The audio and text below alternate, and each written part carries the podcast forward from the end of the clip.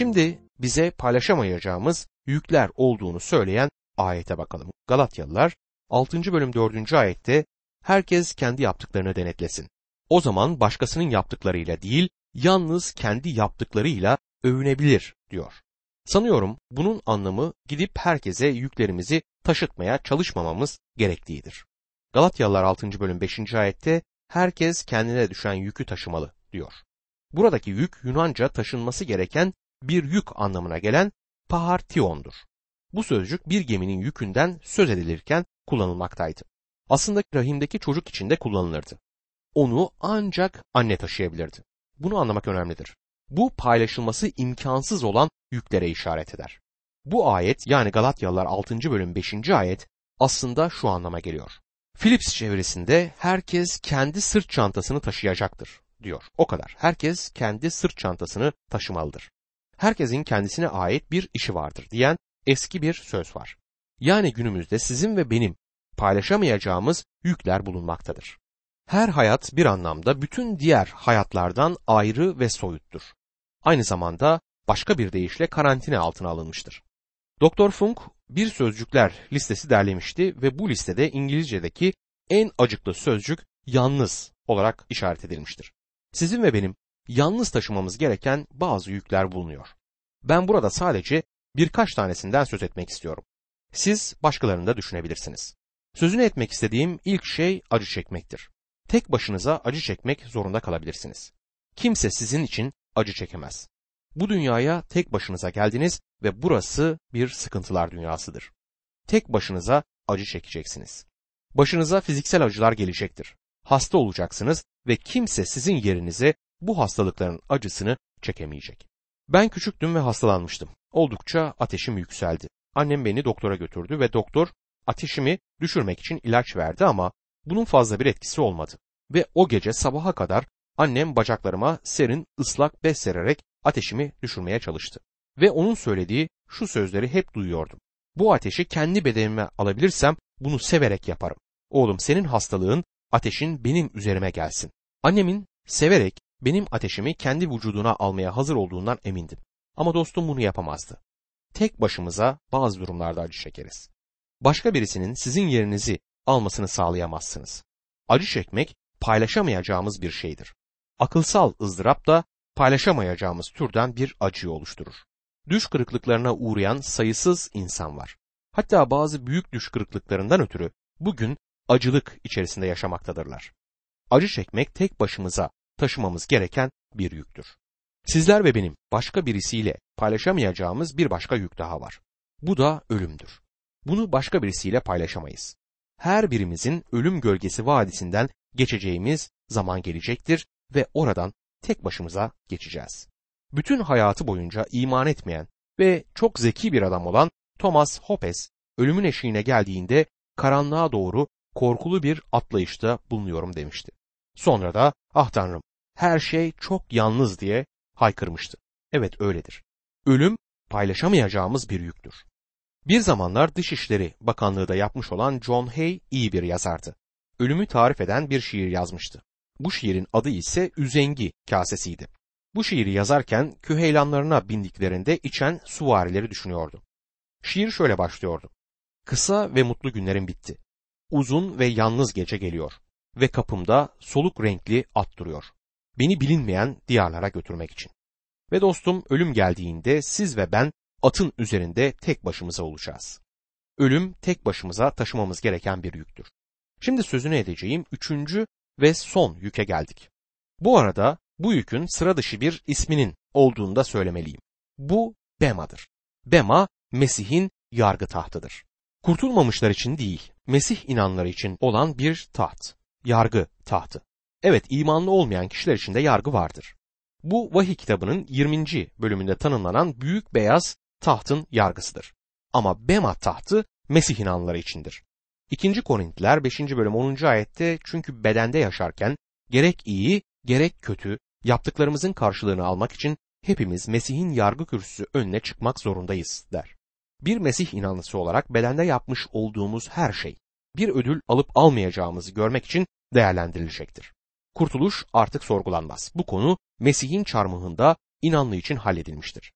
Bema tahtında yargılanacak olanlar inanlının işleridir. Romalılar 14. bölüm 12. ayette böylece her birimiz kendi adına Tanrı'ya hesap verecektir der. Elçi Paulus bundan sonra yaşamın her alanında geçerli olan ama özellikle inanlara verilmiş olan bir ilkeyi bildirir. Aldanmayın Tanrı alaya alınmaz. İnsan ne ekerse onu biçer der. Bu ilke doğa alanında gerçektir. Pamuk ekerseniz pamuk biçersiniz. Buğday ekiyorsanız da buğday biçersiniz. Ve bir Mesih inanlısı olarak da ektiğinizi biçeceksiniz. Eski hesap uzun zaman önce kapandı adlı ilahiyi söylemeyi seviyorum. İnanlının hayatında bu doğrudur. Peki ama ya yeni hesap? Mesih'i kabul ettiğinizden beri hayatınızı nasıl yaşıyorsunuz? Hayatınızda günah var mı? Onu itiraf ettiniz mi? Hepimiz Mesih'in yargı tahtının önünde duracağız. 1. Yuhanna 1. bölüm 7. ayette ama o ışıkta olduğu gibi biz de ışıkta yürürsek birbirimizle paylaştığımız olur ve oğlu İsa'nın kanı bizi her günahtan arındırır der. Birisi çıkıp ben Mesih inanlısıyım, benim hiçbir günahım yok diyebilir. Yok mu peki? O zaman ışıkta değilsiniz. Işığa gelirseniz hayatınızdaki günahı görürsünüz. Tanrı sözü olan ışık orada ne olduğunu ortaya çıkartacaktır. Örneğin şu ayete bir bakın. Yakup 4. bölüm 17. ayet. Bu nedenle yapılması gereken iyi şeyi bilip de yapmayan günah işlemiş olur. Bu size uyuyor mu bilmiyorum. Bence hepimize uymalı. İyilik yapmayı bilip de yapmayan günah işler. Bir Tanrı çocuğu olarak hayatınız taşıdığınız yüktür ve bu yükü bir gün onun önüne getirmeniz gerekecektir. Ne taşıyabileceğiniz ne de paylaşabileceğiniz başka bir yük daha bulunuyor. Bu kutsal kitabın sözünü ettiği bir yüktür. Bu günah yüküdür. Elçi Paulus Romalıların ilk bölümünde bundan söz eder. Davut da 38. mezmur 4. ayette çünkü suçlarım başımdan açtı, taşınmaz bir yük gibi sırtımda ağırlaştı der. Günah başka bir kişiyle paylaşamayacağınız bir yüktür. Aynı zamanda günah taşıyamayacağınız da bir yüktür dostum. Davut 55. mezmur 6. ayette keşke güvercin gibi kanatlarım olsaydı. Dedim kendi kendime uçar rahatlardım diyor. Kendinizi hiç böyle hissettiğiniz oldu mu? Bazen doktor her şeyden uzaklaşmamızı tavsiye eder. Mezmur yazarı keşke her şeyden kaçıp uzaklaşabilseydim diyor. Ama sizler ve ben ondan kaçamayız çünkü suçluluk komplekslerimiz var. Bir psikolog bana suçluluk kompleksimizin sağ kolumuz kadar bizim bir parçamız olduğunu söylemişti. Psikologlar bundan kurtulmaya çalışmışlardır ama aynı zamanda da bunu başaramamışlardır. Bu herkeste bulunan bir şey. Bir arkadaşım bazen abiyane tabirle eşek şakası yapmayı severdi. Bir keresinde aynı şehirde yaşayan tanıdığı 12 kişiye bir telgraf yolladı. Telgrafta hemen kaç, her şey öğrenildi diyordu. 12'si de o kenti terk etti. Oysa bu kişiler dürüst vatandaşlardı. Size şunu söyleyeyim mi dostum? Hepimizin bir suçluluk kompleksi var. Günah ne paylaşabileceğimiz ne de taşıyabileceğimiz bir yüktür. Bizim için fazlasıyla ağırdır. Suçluluk kompleksinden kurtulabileceğiniz bir tek yer vardır ve orası da Mesih'in çarmıhıdır. 55. mezmur 22. ayette yükünü Rabbe bırak, o sana destek olur. Asla izin vermez doğru insanın sarsılmasına der. Rabbimiz Matta 11. bölüm 28. ayette Ey bütün yorgunlar ve yükü ağır olanlar bana gelin ben size rahat veririm demiştir. Bugün günahın ağır yükünü ancak o kaldırabilir. Bunu yapabilmesinin nedeni onun için cezayı ödemiş olmasıdır. Onu sadece o kaldırabilir. Onu sizden o alabilir. Bunu betimleyen iki ünlü heykel biliyorum. Biri ölmekte olan Gaul ve diğeri de Roma'da Vatikan'da bulunan Laocoon heykelidir. Ölmekte olan Gaul, Roma'ya bir esir ve köle olarak getirilip arenaya gladyatör olarak çıkarılan ve ölümcül bir şekilde yaralanan bir adamı tasvir eder. Orada yatarken hayat kanı kendisinden akıyor ve gözleriyle kendisine yardım edecek birisini arıyor. Yabancı bir diyarda ve kendisine yardım edecek hiç kimse yok. Ölmekte olan bir gladyatördür bu heykel. Size bugün bunun mesihsiz olan herkesin bir resmi olduğunu söylemek isterim. Bize sadece Mesih yardım edebilir. Çünkü bu nedenden ötürü dünyaya gelmiştir. İncil'de insanoğlu kaybolanı arayıp kurtarmaya geldi der. Çünkü insanoğlu bile hizmet edilmeye değil, hizmet etmeye ve canını birçokları için fidye olarak vermeye geldi diyor. Markos 10. bölüm 45. ayette. Mesih sizin günahınızın ve benim günahımın cezasını ödemiştir. Ölmekte olan gladyatör gibi ona bakabiliriz ve kurtulabiliriz. Diğer heykel Laokoon heykelidir. Truva'nın rahiplerinden biri iki deniz yılanının gelip kendisinin ve iki oğlunun etrafını sardığını görür. Onların yardımına koşmuş ama oğullarına yardım edememişti. Çünkü yılanlar onu da sardılar. Üçü birden boğulup ölmek üzereydi. Bu bana kişisel günahın başa çıkamayacağımız bir yük olduğunu gösteriyor. Bizi ölüme, sonsuz ölüme götüren kişisel günahlar. Siz yüklerinizle ne yapıyorsunuz? Paylaşabileceğiniz bazı yükler var. Tek başına taşımanız gereken başka yüklerde bulunuyor. Ama kişisel günah yükü sizin için fazlasıyla ağır olan bir yüktür. Bu yük taşıyamayacağınız bir yüktür. 2000 yıl önce Mesih kurtarıcınız olarak günahınızın yükünü aldı ve onu çarmıhta taşıdı. Günümüzde yükünüz ya sizin üzerinizdedir ya da imanla Mesih'i kurtarıcınız olarak kabul etmişsinizdir ve onun üzerindedir. İki yerde birden olamaz. Günahınız ya sizin üzerinizdedir ya da Mesih'in üzerindedir. Ve Mesih onu paylaşmaz. Mesih bu yükün hepsini üzerine almıştır ve taşımıştır. Kutsal kitaptaki en lafını sakınmayan ayete geldik. Galatyalılar 6. bölüm 6. ayette Tanrı sözünde eğitilen kendini eğitenle bütün nimetleri paylaşsın diyor. Elçi Paulus gerçeği olduğu gibi aktarır. Yunanca koi noneo sözcüğü paylaşmak, Mesih'e ait olanlarla birlikte pay almak anlamına gelen iletişim içinde olmak olarak tercüme edilmiştir. Elçi Paulus sözünü sakınmadan şöyle diyor.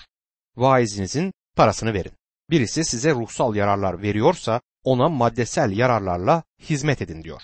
Tanrı sizi maddesel olarak bereketlediyse ve birisi tarafından ruhsal olarak bereketleniyorsanız o zaman o kişiye maddesel bereketlerle hizmet etmeniz gerekir. Bu lütfun paylaşımını temel alır. Ama bana inanın dostum, süpermarkete gidip ekmek ve et alıp kasaya parasını vermeden çıkarsanız başınız derde girer.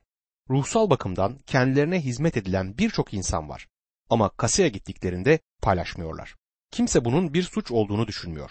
Tanrı sözü size hizmet edenlerle paylaşmanız gerektiğini söyler. Galatyalılar 6. bölüm 7. ayette aldanmayın Tanrı alaya alınmaz. İnsan ne ekerse onu biçer der. Bu kutsal kitaptaki önemli ayetlerden birisidir. Hayatın her alanında geçerli olan değişmez bir yasadır. Tarımda mısır ekerseniz mısır, pamuk ekerseniz pamuk toplarsınız. Ahlaksal alanda da ektiğinizi biçersiniz. Matta 13. bölümde Rab İsa Mesih ekmeğe çıkan bir ekinciyi anlatmıştır. Ayrıca biçmeye çıkan bir biçiciden de burada söz edilir. Bir gün bir cezaevini ziyaret eden biri mahkum giysilerini iğne iplikle yama yapan bir tutuklu görmüş. Tutukluyla konuşmayı isteyen ziyaretçi ne yapıyorsun diye sormuş. Dikiş mi dikiyorsun? Tutuklu başını kaldırıp hayır biçiyorum demiş. Bu ayette bildirilen ilke değişmez, değiştirilemez ve geri dönüşü olmayan bir ilkedir. Hiçbir yanı değiştirilemez ve hayatın her alanında geçerlidir. Buğday ektiğinizde buğday yetişecektir. Bir ceviz ağacından hiçbir zaman bir kabak kopartamayacaksınız. Bazen bir karpuzun dalları bir yöne doğru uzar ama hiçbir zaman dalın öbür ucuna bir bal kabağı koyma hatasını yaptığı duyulmamıştır. Sonunda her zaman bir karpuz vardır. Mısır'daki mezarlarda oraya 5000 yıl önce konulmuş olan buğday taneleri bulunmuştur. Onları ekmişler ve buğday yetişmiştir. 5000 yılda tohum buğday olduğunu unutmamıştır. Ektiğinizi biçeceksiniz ve bu hiçbir zaman değişmeyecektir. Kutsal kitapta bu ülkeye örnek olan birçok adam var. Bunlardan birisinin öyküsü Yaratılış 27. bölüm 29. ayette anlatılan Yakup'tur. Yakup babası İshak'ı kandırmıştı. En büyük oğula verilen bereketi almak için üzerine keçi postu koyup açık havada olmayı seven kıllı kardeşi Esav'mış gibi davrandı. Yakup babasını kandırdıktan sonra kaçtı ve birkaç yıl boyunca dayısı Lavan'la birlikte oturdu. Babasını kandırmasının yanına kar kaldığını sandı ama Tanrı'nın ektiğinizi biçeceğini söylediğini hatırlayın. Ektiğinize benzer bir şey biçmeyeceksiniz. Ektiğinizin aynısını biçeceksiniz. Yakup'a ne oldu? Lavan'ın küçük kızı Rahel'e aşık oldu. Onu alabilmek için Lavan'a yedi yıl hizmet etti. Düğün yapıldı ve gelinin tülünü açınca ne gördü? Kendisine küçük kız Rahel yerine büyük kız Lea'nın verildiğini. Ben Yakup'un balayında iyi bir ders aldığına inanıyorum.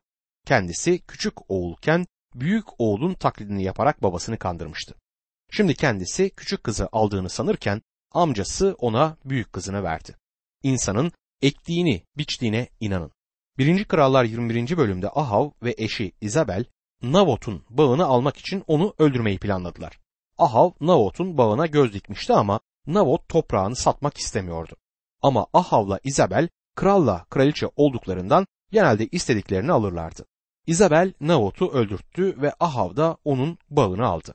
Yaptıkları kötülüğün yanlarına kar kaldığını düşünüyorlardı ama Tanrı onlara şu mesajla İlyas'ı yolladı. 1. Krallar 21. bölüm 19. ayetti. Ona de ki Rab şöyle diyor. Hem adamı öldürdün hem de bağını aldın değil mi? Navot'un kanını köpekler nerede yaladıysa senin kanını da orada yalayacak. Daha sonra Ahav savaşta yaralandı. Savaş arabasının sürücüsüne kendisini savaştan çıkartmasını söyledi ve yarasından akan kanlar savaş arabasından aşağıya aktı. Savaştan sonra Samiriye'ye geri getirildi ve Samiriye havuzunda savaş arabasını yıkadılar ve köpekler kanı yaladı. Buna bir başka örnekte Elçi Pavlus'tur. İstefan'ın taşlanarak öldürülmesinde bir önderdi ve Rabbe iman ettikten sonra Galatyalıların ülkesine gittiğinde taşlandı. Rabbe iman edip günahları bağışlandığı için ektiğini biçmeyecek olduğunu düşünebilirsiniz ama insanın ektiğini biçmesi Tanrı'nın bir yasasıdır. Rabbe iman etmeden önce ayyaş olan birini hatırlıyorum. Onun müjdeci toplantılar yapması için davet etmiştim. Bir gece toplantıdan sonra bir tatlıcıya gittik ve herkes kocaman tatlılar ısmarladı.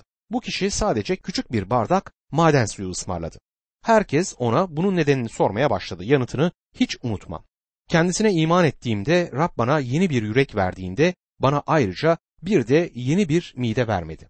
İçki içerek geçirdiğim yılların bedelini ödüyorum demişti. Yeniden söylemek istiyorum. İnsan ne ekerse onu biçer. Aldanmayın. Tanrı alaya alınmaz. Yaptığınız yanınıza kalmayacaktır.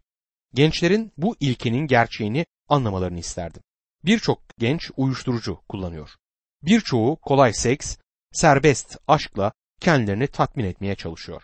Bazıları ektiklerinin sonuçlarını biçmeye başladılar bile.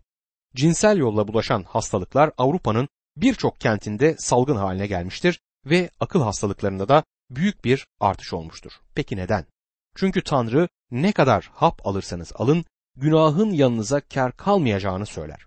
Tanrı ektiğinizi biçeceğinizi söylüyor. Mısır ektiğinizde mısır, günah ektiğinizde günah biçeceksiniz. Birisi ben Rabbe iman ettim diyebilir. Bu harikadır ama yine de bir gün ödeme günü gelecektir. Yine de ektiğinizi biçeceksiniz. Galatyalılar 6. bölüm 8. ayet kendi benliğine eken benlikten ölüm biçecektir. Ruha eken ruhtan sonsuz yaşam biçecektir der. Sonsuz yaşam biçmek bu hayatta ruhun meyvesini ve gelecekteki görkemli şeyleri içermektedir. Bence pek çok Hristiyan Mesih'in kendisine ait olanları almak için geldiği zaman korkmalıdır. Çünkü o zaman bedende yapmış olduklarımızın hesabını vermek için Mesih'in yargı tahtının önüne gideceğiz.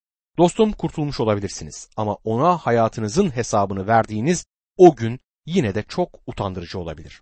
Yuhanna Mesih'in gelişinde utanmanın mümkün olduğu gerçeğinden 1. Yuhanna 2. bölüm 28. ayette söz eder. Eğer benlikte yaşayacaksanız benliğin işlerini üretirsiniz. Bu arada bu kurtuluşunuzu kaybettiğiniz anlamına gelmez. Çünkü Mesih'e iman edip yeniden doğan biri kurtuluşunu yitirmez ama ödülünüzü kaybedeceğiniz anlamına gelmektedir ki bu da Rabbin önünde duracağınız o günü bir utanç ve pişmanlık günü haline getirecektir. Tanrı kırmızı bir ışık yakmıştır. Şimdi yeşil ışığı yakmaktadır. Bunlar teselli ve cesaret sözleridir. Galatyalılar 6. bölüm 9. ayette iyilik yapmaktan usanmayalım. Gevşemezsek mevsiminde biçeriz der. Bir süre önce bir baba bana oğullarım hakkında endişe ediyorum dedi. Bu kişinin kendisi doktordu. Bana akıntı bana karşı, okullar bana karşı. Diğer anne babalar bana karşı görünüyorlar ve hatta bazı arkadaşlarım bile bana karşı. Ama oğullarımı doğru yetiştirmek istiyorum demişti. Eğer endişeniz buysa dostum, sizi doğru tohumu ekmeye teşvik ediyorum. Sabırlı olun ve ektiğinizi biçeceksiniz. Kayseri'de ya da Adana'da Ocak ayında gidip tahılları biçemezsiniz. Biçme zamanı gelene kadar beklemeniz gerekir. Bu yüzden ekmeye devam edin. Bugün sorunlarınız ve zorluklarınız olabilir ama Tanrı sözünü ekmeye devam etmelisiniz. Rabbimiz Yaşaya 55. bölüm 10 ve 11. ayetlerde gökten inen yağmur ve kar toprağa sulamadan, yeri yeşertmeden, ekinciye tohum, yiyene ekmek vermeden nasıl göğe dönmezse ağzımdan çıkan söz de öyle olacaktır. Bana boş dönmeyecek. İstemimi yerine getirecek, yapması için onu gönderdiğim işi başaracaktır diye bizlere vaatte bulunmuştur.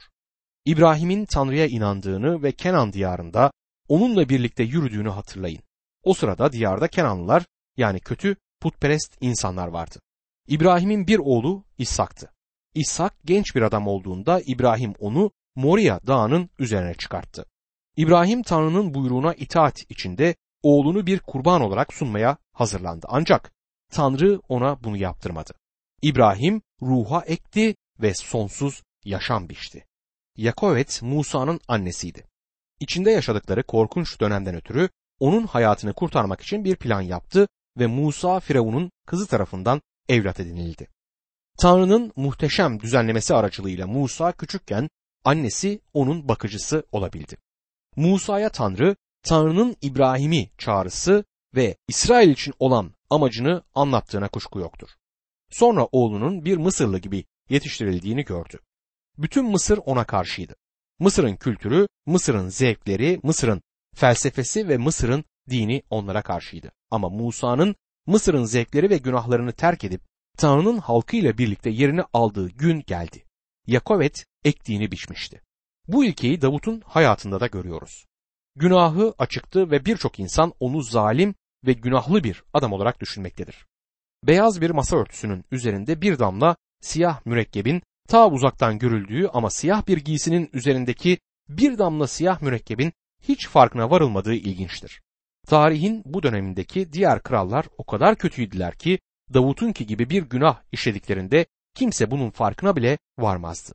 Ama Davut'un hayatında korkunç bir leke olarak göze çarpmaktadır. Davut Tanrı'yı seviyordu.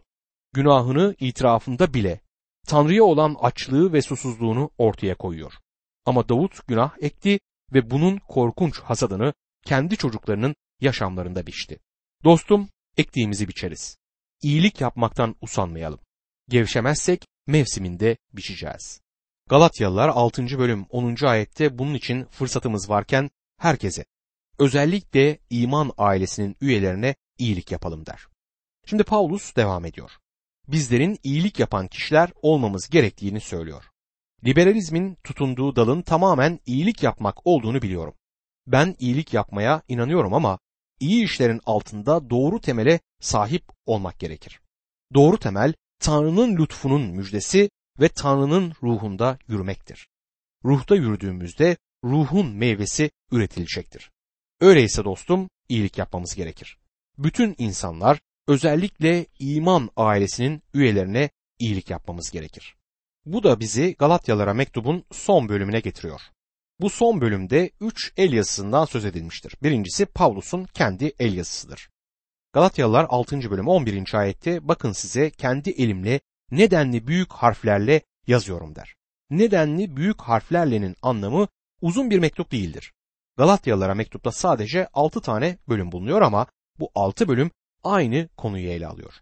Romalılara mektupta 16 bölüm vardır. Buna uzun bir mektup denilemez ama Elçi Pavlus büyük harflerle yazdığını söylemektedir. Ki bu iyi göremeyen insanların bir özelliğidir. Ben bunun Elçi Pavlus'un bedenindeki dikeninin gözleriyle ilgili olduğu teorisini desteklediğine inanıyorum. 2. Korintliler 12. bölüm 7. ayette de bu teoriye yönelik ipuçlarını görmekteyiz. Hatırlayacağınız gibi onlara daha önce bildiğiniz gibi müjdeyi size ilk kez bedensel hastalığım nedeniyle bildirmiştim diyor Pavlus Galatyalılar 4. bölüm 13. ayette. Ben Pavlus'un ciddi bir görme sorunu olduğuna inanıyorum.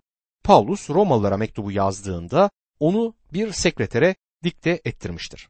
Ve mektubun sonunda Pavlus sekretere şimdi sen de selam eklemek istiyorsan bunu yapabilirsin demiştir. Bu yüzden Romalılar 16. bölüm 22. ayette yazan kişinin selamını görmekteyiz. Şöyle yazar, mektubu yazıya geçiren ben Tertius, Rabbe ait biri olarak size selamlarımı gönderiyorum. Ancak Elçi Paulus Galatyalara yazdığında kızgındı. Müjdeyi yasayla karıştırmakta olduklarını duymuştu. Ve böyle bir şey yapıldığında Tanrı'nın lütuf müjdesi tamamen mahvolur. yazıcının gelmesini bekleyemedi. Oturup kendi yazdı. İyi göremediği için de büyük harflerle yazmıştı. Shakespeare'i bana öğreten hocam kısmen kör olan çok yetenekli bir bilgindi. Sınıfta kitabı burnuna kadar sokar ve okurken ileri geri oynatırdı. Kağıtlarımıza not atarken söyleyeceklerini kağıtların kenarlarına kocaman yazardı. Söyledikleri kısaydı çünkü yazdığı sözcükler çok büyüktü. Belki Elçi Paulus'un yazısı da tam olarak böyleydi.